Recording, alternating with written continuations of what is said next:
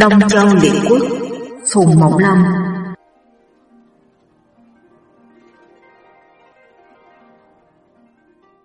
Hồi thứ 51 Đồng hồ chép thẳng án đào viên Vua sở mừng công mở đại hội.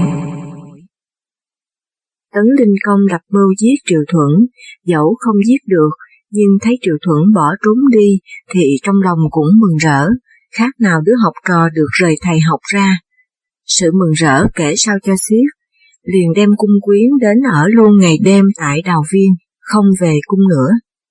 Triệu Xuyên đang đi sang ở Tây Giao trở về, gặp Triệu Thuẫn và Triệu Sóc.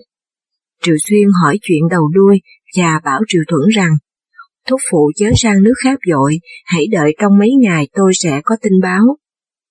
Triệu Thuẫn nói, nếu vậy thì ta hãy tạm ở lại núi Thu Dương để đợi tin, nhưng nhà ngươi nên cẩn thận, chớ để thêm tai vạ đấy. Triệu Xuyên từ biệt Triệu Thuẫn và Triệu Sóc rồi trở về Kinh Thành. Nghe biết Tấn Linh Công chơi ở Đào Viên, mới giả cách vào ý kiến và xin lỗi với Linh Công rằng Tôi là thân thích với người có tội, khi nào lại còn dám hầu hạ ở bên cạnh Chúa Công, xin Chúa Công cho tôi được từ chức. Linh Công tin là thật, mới phủ dụ Triệu Xuyên rằng Triệu Thuẫn đã nhiều lần khinh bỉ ta, ta không thể chịu được. Việc này không can dự gì đến nhà ngươi, nhà ngươi cứ yên tâm mà giữ chức. Triệu Xuyên lại tạ rồi lại tâu rằng, tôi thiết tưởng làm vua chỉ quý hơn người ta là được thỏa thích, cả về thanh cả về sắc mà thôi. Nay chúa công dẫu có đàn sáo chuông trống, nhưng số nội cung chưa đủ, còn lấy gì làm vui. Tề Hoàng Công thổ xưa biết bao nhiêu phi tần, ngoại vị chánh cung, lại còn sáu bà như phu nhân nữa. Tiên quân ta là Tấn Vương Công, từ khi còn trốn ở các nước, đến đâu cũng lấy vợ. Lúc trở về nước, ngoại 60 tuổi mà phi tần còn rất đông, nay chúa công đã lập ra đài cao vườn rộng như thế này, mà sao không sai người đi tuyển gái đẹp về giải múa hát để làm trò vui, chẳng cũng hay lắm ư. Linh công nói, nhà ngươi nói chính hợp ý ta, nay ta muốn tuyển gái đẹp trong nước thì nên sai ai được. Triệu Xuyên nói, quan đại phu là đổ ngạn giả đi tuyển con gái, bất cứ trong thành ngoài ấp, phàm có con gái trong 20 tuổi bắt phải làm sổ khai trinh, hạn trong một tháng thì về báo tin. Triệu Xuyên mượn việc ấy để sai đổ ngạn giả đi biệt chỗ khác, rồi lại tâu với Linh Công rằng, đội quân thị vệ của chúa công ở Đào Viên hãy còn ít lắm, tôi có tuyển được 200 lính tinh dùng, xin chúa công cho sung vào làm quân thị vệ. Đinh công thuận cho, Triệu Xuyên về dinh tuyển 200 quân giáp sĩ. Bọn giáp sĩ hỏi Triệu Xuyên rằng, chẳng hay tướng quân định sai chúng tôi đi đâu. Triệu Xuyên nói, chúa công chẳng thương gì đến dân, chỉ vui chơi ở chốn đào viên, nay có sai ta tuyển bọn các ngươi vào đấy, để ngày đêm canh phòng. Bọn các ngươi đây ai là người không vợ con nhà cửa, nay đi vào đấy ăn sương nằm gió, biết bao giờ xong. Bọn giáp sĩ đều tham giảng mà nói rằng, đứa vô đạo hôn quân ấy sao không chống chết đi, nếu triệu tướng quân, trọ triệu thuẫn, còn ở nhà tất không có việc này. Triệu Xuyên nói, ta có một câu này muốn bàn cùng các ngươi, chẳng biết có nên không.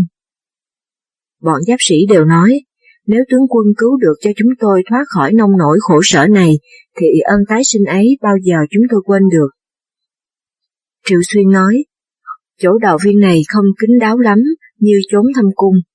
Cạnh hai đêm hôm nay các ngươi xông vào trong vườn, giả cách đòi xin ban thưởng, chờ khi ta vẫy tay áo làm hiệu, thì các ngươi giết ngay hôn quân đi, ta sẽ đón quan tướng quốc về lập vua khác, các ngươi nghĩ thế nào? Bọn giáp sĩ đều nói, chúng tôi xin vân mệnh. Triệu Xuyên cho bọn giáp sĩ ăn cơm uống rượu, sai trực sẵn ở ngoài cửa đào viên, rồi vào tâu với Linh Công. Linh Công lên đài trông thấy bọn giáp sĩ người nào cũng cán kiện thì bằng lòng lắm. Bèn giữ Triệu Xuyên ở lại hầu rượu. Uống rượu đến canh hai, bỗng nghe thấy bên ngoài có tiếng nguyên náo. Linh Công kinh sợ hỏi là cớ gì. Triệu Xuyên nói, Ý chừng quân túc vệ xua đuổi người đi đêm đó mà thôi, để tôi xin ra bảo họ đừng làm kinh động thánh giá. Triệu Xuyên sai thắp đèn lồng ở trên đài bước xuống. Bọn giáp sĩ 200 người đã phá cửa vào đến nơi. Triệu Xuyên bảo bọn giáp sĩ đứng yên cả ở dưới đài, rồi lại trở lên tâu với Linh Công rằng Quân sĩ biết Chúa Công dự tiệc, phải muốn xin Chúa Công ban thưởng cho Lộc Thừa, chứ không có ý gì khác cả. Linh Công truyền cho nội thị đem rượu ban thưởng cho quân sĩ, rồi đứng tựa bao lơn mà trông xuống. Triệu Xuyên đứng bên cạnh gọi to lên rằng, Chúa Công thân hành ra đây ban thưởng cho các ngươi, các ngươi hãy bái tạ ơn trên. Nói xong giơ tay áo vẫy một cái. Quân sĩ biết là Linh Công, liền kéo ồ lên. Linh Công sợ hãi, bảo Triệu Xuyên rằng, giáp sĩ trèo lên lầu làm gì thế, nhà ngươi truyền cho họ xuống đi. Triệu Xuyên nói, quân sĩ nhớ quan tướng quốc là Triệu Thuẫn, muốn xin chúa công cho đón về. Linh công chưa kịp trả lời thì đã bị quân giáp sĩ súng lại đâm chém chết ngay. Thị vệ xung quanh đều bỏ chạy tán loạn cả. Triệu Xuyên nói, Nay đã trừ được hôn quân rồi, các ngươi chớ nên giết bậy một người nào, phải theo ta đi đón quan tướng quốc về triều. Đỗ ngạn giả đang đi tuyển gái đẹp ở ngoài cõi xa, nghe báo Linh Công bị giết, giật mình kinh sợ, biết là mưu kế của Triệu Xuyên, nhưng không dám nói ra, bèn lẻn về nơi dinh phủ. Bọn sĩ hội nghe tin ấy cũng vội vàng chạy đến đào viên, nhưng chẳng thấy một người nào cả, biết là Triệu Xuyên đã đi đón Triệu Thuẫn về. Triệu Thuẫn về đến Kinh Thành đi thẳng vào đào viên, các quan trong triều đều họp đông đủ cả, Triệu Tuẩn phục ở bên cạnh thi thể tấn linh công mà khóc hòa lên, rất là thảm thiết. Tiếng khóc gian động đến ngoài vườn. Dân nước tấn nghe tiếng đều bảo nhau rằng, xem thế thì biết quan tướng quân là người trung thành, việc này chẳng qua chỉ bởi chúa công ta gây nên tai vạ, chứ không phải lỗi của quan tướng quốc. Triệu Thuẫn truyền rước thi thể của Tấn Linh Công sang chôn ở đất khúc ốc, rồi họp triều thần để lập vua mới. Bấy giờ Tấn Linh Công chưa có con trai. Triệu Thuẫn nói, từ khi tiên quân ta mất đi, tôi đã có sướng nghĩ rằng không nên lập vua nhỏ, vì nhiều người không thuận, mà thành ra có việc này. Bây giờ ta phải thận trọng mới được. Sĩ hội nói, trong nước có vua lớn thì một điều đại phúc, quan tướng quốc dạy phải lắm. Triệu Thuẫn nói, tiên quân ta, tức là Tấn Văn Công, ngày xưa hiện còn một người con, Lúc mới sinh ra, bà mẹ nằm mộng thấy thần nhân giơ bàn tay đen xoa vào đứa bé, bởi vậy mới đặt là hắc điến. Ngày nay đang làm quan ở nhà Chu, hiện đã lớn tuổi, tôi muốn đón về để lập lên làm vua. Các quan không dám trái ý, đồng thanh mà nói rằng, quan tướng quốc nghĩ rất phải. Triệu Thuận muốn gỡ cái tội giết vua cho Triệu Xuyên, mới sai Triệu Xuyên sang nhà Chu đón công tử Hắc Điến về nước Tấn công tử Hát Tiến vào triều nhà Thái Miếu, rồi nối ngôi lên làm vua, tức là Tấn Thành Công. Tấn Thành Công đã lên ngôi, giao hết quyền chính cho Triệu Thuẫn, lại đem con gái gả cho Triệu Sóc, tức là nàng Trang Cơ. Triệu Thuẫn tâu với Tấn Thành Công rằng, mẹ tôi nguyên là con gái nước địch, bà Triệu Cơ tôi.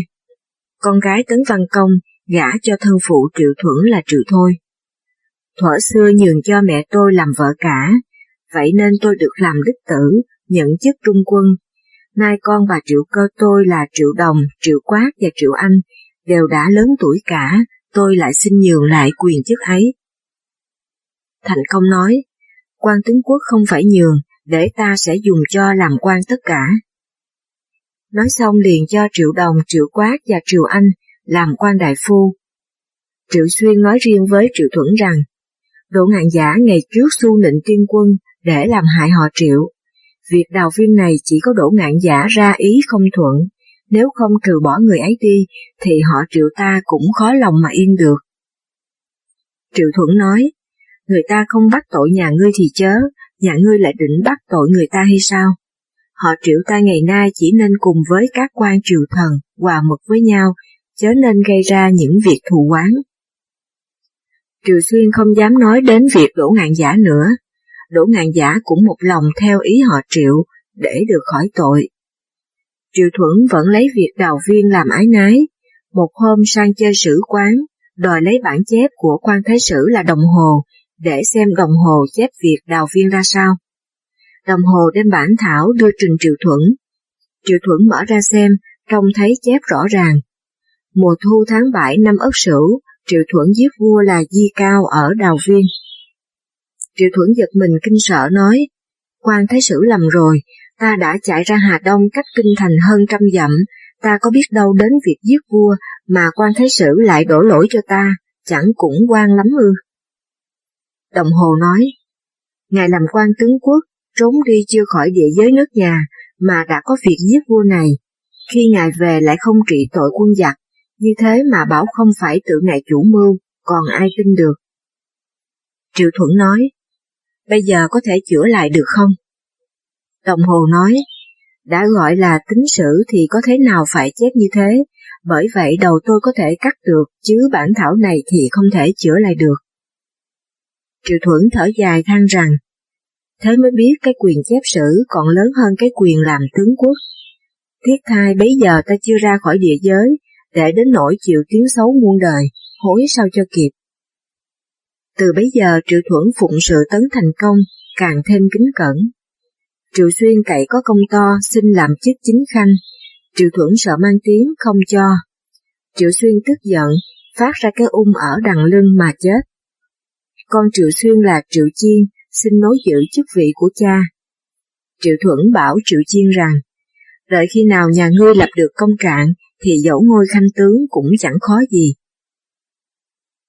Chu Khuôn Vương mất, em là Du lên nối ngôi, tức là Chu Định Vương. Năm đầu Chu Định Vương sở Trang Vương đem quân đánh đất lục hồn, qua sông Lạc Thủy, kéo đến địa giới nhà Chu, định dùng quy lực áp chế thiên tử, mà cùng với nhà Chu chia đôi thiên hạ. Chu Định Vương sai quan đại phu là Vương Tôn Mẫn đến quý dụ Sở Trang Vương.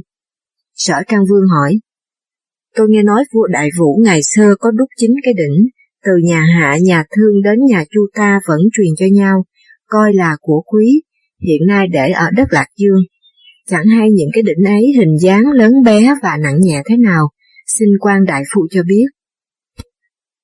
Vương Tôn Mẫn nói, vua đại vũ nhà Hạ đúc nên chính cái đinh, đến đời vua kiệt vô đạo mới thiên sang nhà thương.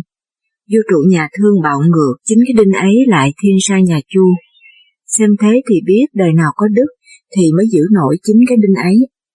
Khi nhà vua thành vương nhà chu tôi để chính cái đinh ấy ở Lạc Dương, đã có bói một quẻ, thì biết rằng nhà chu tôi truyền được 30 đời, 700 năm có lẽ. Năm nay vận mệnh nhà chu hãy còn, nhà vua chớ nên hỏi đến đinh vội. Sở Trang Vương hổ thẹn, từ bấy giờ không dám có ý nôm dòm nhà chu nữa. Lại nói chuyện quan lệnh doãn nước sở là đấu Việt tiêu, từ khi thấy sở thành vương chia mất quyền chính của mình, trong lòng quán giận, lại cậy mình là người tài giỏi và đời trước có công lao, dân trong nước ai cũng tin phục. Mới có ý muốn làm phản, thường vẫn nói rằng, nhân tài nước sở chỉ có một mình vĩ giả mà thôi, còn thì chẳng đáng kể. Khi sở Trang Vương đi đánh lục hồn, cũng lo đấu Việt Tiêu làm phản, mới bảo vĩ giả ở lại giữ nước. Đấu Việt Tiêu thấy sở Trang Vương đem quân đi vắng, mới quyết chí nổi loạn, định đem hết những quân của bản tộc ra để khởi sự. Đấu khắc, con đấu bang không theo. Đấu Việt Tiêu giết chết đấu khắc, rồi đem quân đến giết quan tư mã là vĩ giả. Con vĩ giả là vĩ ngao, đem mẹ chạy trốn sang mộng cạch Đấu Việt Tiêu ra đóng độn ở đất chân giả để chặn đường, sở Trang Vương trở về. Sở Trang Vương nghe tin đấu Việt Tiêu nổi loạn, tức khắc rút quân về nước về gần đến đất Chương Lạp, đấu Việt Tiêu đem quân ra đối địch. Quân sở Trang Vương trông thấy đấu Việt Tiêu, đeo cung cầm giáo, đi lại hăng hái ở trước trận, đều có ý sợ hãi. Sở Trang Vương nói, họ đấu mấy đời có công với nước, nay chẳng thà để cho đấu Việt Tiêu phụ ta, chớ ta không nỡ phụ đấu Việt Tiêu. Nói xong liền sai quan đại phu là Tô Tùng sang điều đình với đấu Việt Tiêu, thuận cho giảng hòa, và tha cho cái tội giết quan tư mã. Đấu Việt Tiêu nói, ta xấu hổ vì phải làm chức lệnh doãn, chứ ta có mong ân xá đâu, có dám đánh thì đem quân tới đây. Tô Tùng hai ba lần phủ dụ mà đấu Việt Tiêu không nghe. Khi Tô Tùng về rồi, đấu Việt Tiêu truyền nổi hiệu trống tiến quân sang đánh. Sở Trang Vương hỏi các tướng rằng, các tướng có ai dám đối địch với đấu Việt Tiêu không? quan đại tướng là nhạc bá dân mệnh ra trận. Con đấu Việt Tiêu là đấu bí hoàng, liền đem quân ra nghinh chiến. Phan Uông trông thấy nhạc bá không đánh nổi đấu bí hoàng, cũng dục ngựa ra trận. Em đấu Việt Tiêu là đấu kỳ, cũng đem quân ra giao chiến với Phan Uông. Sở Trang Vương ngồi trên xe, cầm dùi đánh trống để đốc chiến. Đấu Việt Tiêu lại bắn mũi tên nữa, cắm vào cái mộc. Sở Trang Vương vội vàng truyền lệnh thu quân. Đấu Việt Tiêu cố sức tiến đánh, mai có hữu quân đại tướng là công tử Trắc, và tả quân đại tướng là công tử Anh Tề, hai mặt đổ lại, bấy giờ đấu Việt Tiêu mới lui quân. Nhạc bá và Phan U nghe hiệu cũng thu quân trở về. Về đến đất Hoàng Hử, Sở Trang Vương truyền đem hai cái tên của đấu Việt Tiêu ra xem, thì thấy dài gấp rưỡi cái tên khác, cánh tên bằng lông hạt, đốc tên bằng răng báo, mũi tên sắt, không biết thế nào mà kể. Các người xung quanh trông thấy, ai cũng lắc đầu lè lưỡi, lấy làm sợ hãi, cho là mũi tên thần. Đêm hôm ấy sở trang vương đi tuần các dinh, nghe thấy quân sĩ chỗ nào cũng hợp nhau, bàn về mũi tinh thần của đấu tuyệt tiêu, cho là khó lòng đánh nổi.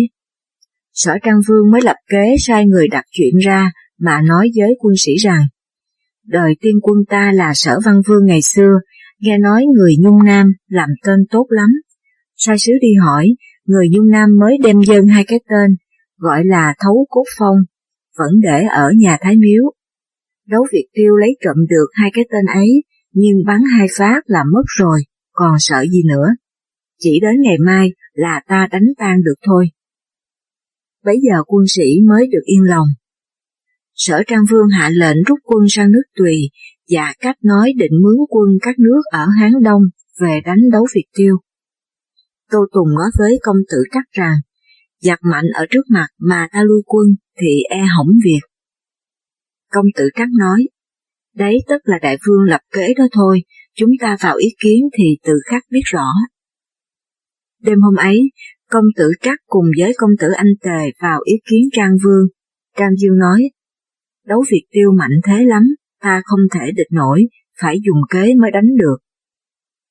Trang Vương đem mật kế bảo với hai tướng và sai họ đem quân đi mai phục. Cả hai đều phân mệnh đem quân đi. Gà gái hôm sau, Trang Vương truyền cho đại binh kéo lui. Đấu Việt Tiêu nghe tin tức khắc đem quân đuổi theo. Quân Trang Vương cố sức đi gấp qua đất cánh lăng. Đấu Việt Tiêu cũng cố sức đuổi theo, một ngày một đêm đi hơn 200 dặm.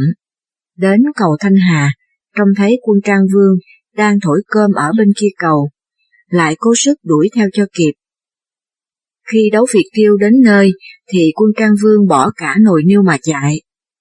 Đấu Việt Tiêu hạ lệnh đuổi theo, cốt ý bắt cho kỳ được Trang Vương, rồi mới được ăn cơm sáng. Quân đấu Việt Tiêu đang lúc mỏi mệt, lại phải nhịn đói để cố mà tiến lên, bèn theo kịp Trang Uông.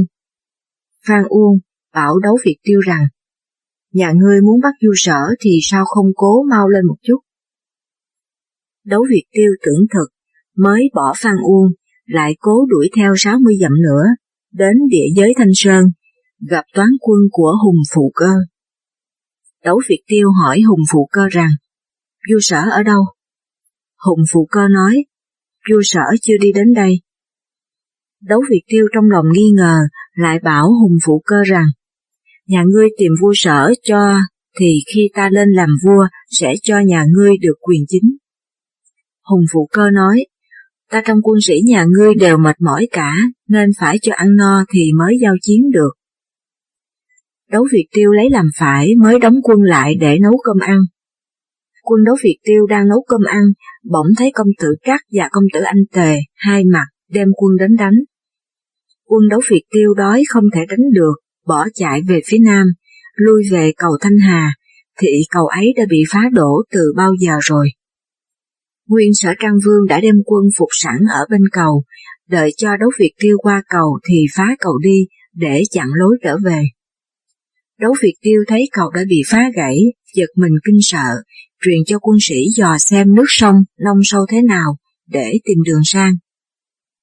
Bỗng nghe ở bên kia sông có tiếng pháo nổ, một toán quân sở quát to.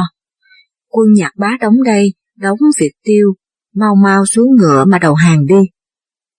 Đấu Việt Tiêu giận lắm, truyền cho quân sĩ đứng bên này sông dương cung ra bắn. Trong toán quân nhạc bá có một viên tiểu tướng tài nghề bắn cung, tên gọi Dưỡng Do Cơ, người ta vẫn khen là thần tiễn. Dưỡng Do Cơ nói với nhạc bá xin cùng với đấu việc Tiêu bắn, thì nhạc bá thuận cho. Dưỡng Do Cơ đứng ở bờ sông bên này, quát to lên mà bảo đấu việc Tiêu rằng, mặt sông rộng nhì thế này, tên nào mà bắn cho thấu. Tôi nghe nói quan lệnh doãn, tức là đấu việc Tiêu, tài bắn lắm, vậy tôi xin cùng với ngài bắn thi. Hai bên nên đứng giáp ở trên dịp cầu, mỗi bên bắn ba phát, ai mai thì sống. Đấu Việt Tiêu hỏi rằng, nhà ngươi là ai? Dưỡng do cơ nói, tôi là tiểu tướng thuộc quân nhạc bá tên gọi Dưỡng do cơ. Các bạn đang nghe truyện do Thanh Nguyệt của Thư viện audio.net diễn đọc. Đấu Việt Tiêu có ý khinh bỉ, mới bảo Dưỡng do cơ rằng, nhà ngươi muốn bắn thi thì hãy nhường ta bắn trước ba phát. Dưỡng do cơ nói, đừng nói ba phát dẫu đến trăm phát tôi cũng không sợ, ai tránh là không giỏi. Nói xong liền ra đứng ở trên dịp cầu về phía sông bên này. Đấu Việt Tiêu đứng ở dịp cầu bên kia, dương cung bắn gai một phát, tưởng rằng phát tên này bắn ra thì dưỡng do cơ lộn cổ xuống sông mà chết. Ai ngờ dưỡng do cơ trông thấy mũi tên đến, tay cầm đốc cung, gạt liền một cái, mũi tên rơi xuống dưới sông. Dưỡng do cơ lại quát to lên mà bảo đấu Việt Tiêu rằng, bắn nữa đi, bắn nữa đi. Đấu Việt Tiêu lại dương cung nhắm thẳng vào dưỡng do cơ, bắn luôn một phát nữa. Dưỡng do cơ ngồi sụp xuống, thì mũi tên ấy qua đầu mà bay đi mất. Đấu Việt Tiêu nói, nhà ngươi bảo rằng ai tránh là không giỏi, sao lại còn ngồi sụp xuống, như vậy không phải là trượng phu. Dưỡng do cơ nói, quan lệnh doãn còn được bắn một phát nữa, đến phát này thì tôi không dám tránh, nếu phát này không trúng thì ngài phải nhường cho tôi bắn. Đấu Việt Tiêu nghĩ thầm, nếu hắn không tránh thì phát tên này tất phải trúng. Đấu Việt Tiêu tức khắc dương cung ra bắn, dưỡng do cơ đứng vững hai chân không cựa cậy chút nào. Khi mũi tên tới nơi, liền há mồm thật to, cắn chặt ngay lấy. Đấu Việt Tiêu bắn ba phát tên cũng không trúng cả, có ý sợ hãi, nhưng trót đã hẹn lời, cũng phải để cho dưỡng do cơ bắn lại. Mới bảo dưỡng do cơ rằng, nay ta nhường cho nhà ngươi bắn lại ba phát, nếu bắn không trúng, bây giờ nhà ngươi lại phải nhường ta. Dưỡng do cơ cười mà bảo rằng, có bao giờ mà lại đến ba phát, tôi chỉ bắn một phát thì quan lệnh doãn đi đời mà thôi. Đấu Việt Tiêu nói, nhà ngươi nói khoác làm gì thế, hãy thử bắn xem nào. Đấu Việt Tiêu nghĩ thầm, hắn bắn phát tên này mà trúng chẳng kể làm chi, nhược bằng không trúng ta còn sợ, nữa, tha hồ cho hắn bắn. Ai ngờ dưỡng do cơ là người bắn giỏi lắm, trăm phát trúng cả trăm. Bấy giờ dưỡng do cơ giả cách dương cung ra bắn, nhưng tai vẫn giữ lấy tên. Đấu Việt Tiêu nghe tiếng dây cung tưởng là tên đến, mới nghiêng mình tránh về phía tả. Dưỡng do cơ nói, tên vẫn còn ở tay tôi, nào đã bắn đâu. quan lệnh doãn bảo ai tránh là không giỏi, cớ sao lại tránh? Đấu Việt Tiêu nói, còn sợ người ta tránh sao gọi là bắn giỏi. Dưỡng do cơ lại giả cắt dương cung ra bắn, đấu Việt Tiêu lại tránh về phía hữu. Dưỡng do cơ thừa lúc đấu Việt Tiêu tránh luôn tay bắn một phát nữa. Đấu Việt Tiêu không biết tên đến, né tránh không kịp, mũi tên xuyên qua sọ, chết ngay tại trận. Quân đấu Việt Tiêu thấy chủ tướng đã chết rồi, bỏ chạy tán loạn. Công tử Trắc và công tử Anh Tề chia đường đuổi theo, giết cho quân đấu Việt Tiêu, thay chết như núi, máu chảy thành sông. Con đấu Việt Tiêu là đấu bí hoàng trốn sang nước Tấn, sau vua Tấn dùng làm quan đại phu, phong cho ở đất Miêu, gọi là Miêu Bí Hoàng. Sở Trang Vương đã được toàn thắng, thua quân trở về Kinh Thành.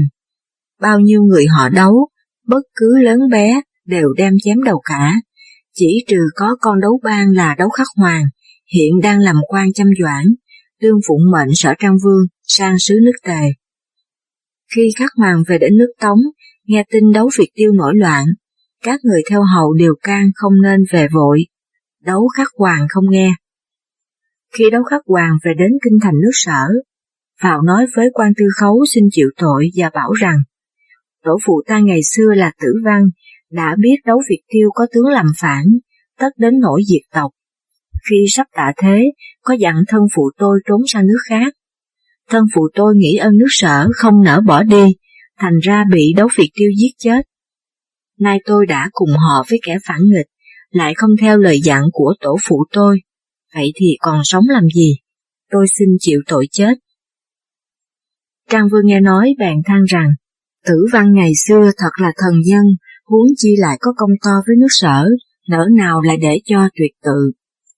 Nói xong, liền xá tội cho đấu khắc hoàng, vẫn cho làm quan, lại cho đổi tên là đấu sinh, nghĩa là đáng chết mà được sống. Trang Vương khen dưỡng do cơ có công bắn chết đấu Việt Tiêu, cho làm chức xa hữu. Nghe nói ngu khâu là người hiền, cho quyền chức lệnh doãn. Sở Trang Vương truyền mở một tiệc đại yến ở trên tiệm đài, triệu các quan triều thần đến dự tiệc, lại cho cả các phi tần theo đi. Trang Vương bãi triều thần rằng, ta không uống rượu nghe hát đã sáu năm trời này, bấy giờ dẹp im được bọn phản nghịch rồi, ta xin cùng với các người bài một tiệc vui gọi là Thái Bình Yến. Phạm các quan viên văn võ, bất cứ to nhỏ đều được dự tiệc cả. Các quan sụp lại rồi theo thứ tự vào ngồi. Chức bào nhân, người nhà bếp, dân món ăn. Chức thái sử, chức quan coi việc văn hóa nghệ thuật, tấu nhã nhạc. Khi mặt trời đã gần lặn, tiệc rượu còn đang vui, sở trang vương truyền thắp nến lên để uống rượu nữa. Lại sai một cung tần được vua yêu là hứa cơ, đi mời khắp các quan, mỗi người một chén rượu. Các quan đều đứng dậy để uống, bỗng có một trận gió to, bao nhiêu nến thấp ở trên điện, tắt hết cả. Các nội thị còn đang châm lửa chưa đến. Trong các quan đại phu có một người trông thấy hứa cơ đẹp, nhưng lúc tối tăm, thò tay nắm lấy vạt áo nàng. Hứa cơ tay trái dứt vạt áo, tay phải nắm được giải mũ của người ấy. Giải mũ đứt, người ấy sợ lắm vội vàng buông tay ra. Hứa cơ lấy được cái giải mũ, rón rén đi đến trước mặt Trang Vương, ghé tai mà tâu rằng, thiếp vân mệnh đại phương ra mời các quan uống rượu, mà có một người vô lễ, dám nhân lúc tắt nến, nắm lấy vạt áo thiếp. Thiếp đã dứt được cái giải mũ của người ấy, xin đại phương thắp nến mà xem xét xem. Trang Vương vội vàng truyền cho nội thị chớ thắp nến vội và bảo các quan triều thần rằng Ngày nay ta bày tiệc mong cùng các người mua vui, các người nên bỏ cả giải mũ đi rồi cùng ta uống rượu thật sai. Nếu ai không dứt giải mũ thì chưa được vui lắm. Các quan triều thần đều dứt bỏ hết giải mũ, bấy giờ Trang Vương mới thắp nến, thành ra không biết người nào nắm vạt áo hứa cơ cả. Tiệc xong trở về trong cung, hứa cơ tâu với sở Trang Vương rằng, Thiếp nghe nói nam nữ phải có phân biệt, huống chi lại là vua tôi. Đại vương sai thiếp mời các quan uống rượu, là để tỏ lòng kính trọng các quan. Nay người ấy nắm lấy vạt áo thiếp, mà đại vương không trị tội, thì còn ra thể thống gì nữa. Trang vương cười mà bảo rằng, ta bày tiệc rượu này là muốn để các quan đều được cùng vui, bởi vậy mới sai thắp nến để uống rượu thêm. Rượu sai sinh ra chết nhã, chẳng qua cũng là thường tình. Trị tội một người mà làm cho các quan không được vui, đó không phải là điều ta muốn hứa cơ thắng phục. Về sau người ta gọi tiệc rượu ấy là tuyệt anh hội, nghĩa là hội dứt giải mũ. Một hôm Trang Vương cùng với Ngu Khâu bàn tiệc chính trị, đêm đã khuya mới trở về cung. Bà phu nhân là Phàn Cơ hỏi Trang Vương rằng, ngày hôm nay trong triều có việc gì mà đại vương về chậm như vậy? Trang Dương nói, ta cùng với Ngu Khâu bàn việc, thành ra khuya quá mà không biết. Phàn cơ nói, ngu khâu là người hiền ở nước sở ta. Cứ như ý thiếp thì ngu khâu vị tất là người hiền. Can Vương hỏi, sao thế? Phàn cơ nói, Ngu khâu mỗi lần cùng với đại vương bàn việc chính trị, thượng đến đêm khuya mà chưa thấy tiến cử một người nào cả. Cái trí của một người thì có hạn, mà số kẻ sĩ nước sở thì vô cùng. Cu khâu muốn đem cái trí của một người để che lấp tất cả kẻ sĩ trong thiên hạ, sao gọi là người giỏi được. Trang Vương khen phải, ngày hôm sau đem lời phàn cơ thuật lại cho Ngu Khâu nghe. Ngu Khâu nói, vậy mà tôi chưa kịp nghĩ đến điều đó, để tôi xin liệu ngay. Ngu Khâu liền hỏi khắp triều thần xem có ai biết, người hiền thì nói. Đấu sinh nói với Ngu Khâu rằng, tôi có biết người con của vĩ giả tên gọi vĩ ngao là người hiền. Vĩ ngao vì tránh cái nạn đấu Việt tiêu mà đi ẩn ở mộng trạch, người ấy thật có tài làm tướng quốc. Ngu khâu vào tâu, Trang Dương nói, vĩ giả ngày xưa là người trí sĩ, thì con vĩ giả tất cũng không phải tầm thường, nếu nhà ngươi không nói có lẽ ta quên mất. Sở Trang Vương bèn sai ngu khâu cùng với đấu sinh đi đến mộng trạch để triệu vĩ ngao. Nguyên vĩ ngao tên tự là Tôn Thúc, bởi vậy người ta vẫn gọi là Tôn Thúc Ngao. Tôn Thúc Ngao đem mẹ đi tránh nạn sang ở mộng trạch, làm ruộng nuôi thân. Một hôm Tôn Thúc Ngao vác cày ra đồng, thấy ở dưới ruộng có hai con rắn hai đầu. Giật mình kinh sợ mà nói rằng, ta nghe nói con rắn hai đầu là vật chẳng lành, ai trông thấy nó là chết, ta nguy đến nơi rồi. Nói đoạn lại nghĩ thầm rằng, nếu ta để con rắn ấy sống, thì sau này ai trông thấy nó lại bỏ mạng, cho bằng một mình ta đành chịu mà thôi. Tôn Thúc Ngao nghĩ vậy, mới giơ cái cày đánh chết con rắn, chôn ở bờ ruộng, rồi trở về nhà khóc với mẹ. Bà mẹ hỏi cớ làm sao? Tôn Thúc Ngao nói, con nghe nói ai thấy con rắn hai đầu cũng chết, nay con trông thấy, con lo rằng không sống mà nuôi mẹ được, vậy nên con khóc. Bà mẹ nói, bây giờ con rắn ở đâu? Tôn Thúc Ngao nói, con sợ người khác lại trông thấy nữa nên đã giết chết mà chôn đi rồi. Bà mẹ nói, người ta hễ có một niềm thiện ở trong lòng, trời tất phù hộ cho, nay con trông thấy con rắn hai đầu, sợ di lụy đến người khác, giết mà chôn đi, thế là con hơn một niềm thiện nhiều lắm. Con tất không chết mà lại được phúc nữa. Mấy hôm sau bọn ngu khâu phụng mệnh sở trang vương đến triệu tôn thúc ngao. Bà mẹ mới cười mà bảo tôn thúc ngao rằng, đấy là vì việc con chung rắn mà được phúc đó. Tôn Thúc Ngao đem mẹ theo bọn Tôn Ngu Khâu về kinh thành nước sở. Sở Trang Vương cùng với Tôn Thúc Ngao nói chuyện suốt một ngày, lấy làm bằng lòng lắm, mới bảo Tôn Thúc Ngao rằng Tôi mới ở chỗ thảo giả tới đây, Đại Vương đã vội giao quyền chính cho, e rằng người ngoài không phục, vậy tôi xin theo các quan đại phu. Can Vương nói, ta đã biết tài nhà ngươi, thì nhà ngươi không nên từ chối, Tôn Thúc Ngao hai ba lần từ chối không mới được, nhận làm chức lệnh doãn. Tôn Thúc Ngao chỉnh đốn chính trị nước sở, lập ra quân Pháp. Cho ngu khâu coi đạo trung quân, công tử anh tề coi đạo thả quân, công tử trác coi đạo hữu quân, dưỡng do cơ đạo hữu quản, quốc đăng coi đạo tả quản, hiệu lệnh rất nghiêm, nhân dân được yên ổn, lại đắp đê khơi sông để tiện việc làm ruộng, dân nước sở ai cũng ca tụng công đức. Triều thần thấy Trang Vương tin dùng Tôn Thúc Ngao thì lúc đầu không phục, nhưng đến lúc Tôn Thúc Ngao sửa sang chính trị hẳn hòi rành mạch, mới tấm tắc mà khen rằng, nước sở có phúc, được người hiền thần ấy chẳng kém gì tử văn thuở xưa. Tử văn thuở xưa làm lệnh doãn khiến cho nước sở được cường thịnh, nay có Tôn Thúc Ngao khác nào như tử văn sống lại. Bấy giờ Trịnh Mục Công Lan mất, Thế tử Di lên nối ngôi, tức là Trịnh Linh Công. Công tử Tống và công tử Quy Sinh cầm quyền chính nước Trịnh, dẫn bắt cá cả hai tay, chưa biết theo tấn hay theo sở. Sở Trang Vương mới cùng với Tôn Thúc Ngao thương nghị, định đem quân sang đánh Trịnh. Bỗng nghe tin Trịnh Linh Công bị công tử Quy Sinh giết chết. Sở Cam Vương bảo Tôn Thúc Ngao rằng, nhân việc này ta đem quân sang đánh Trịnh lại càng có cơ lắm.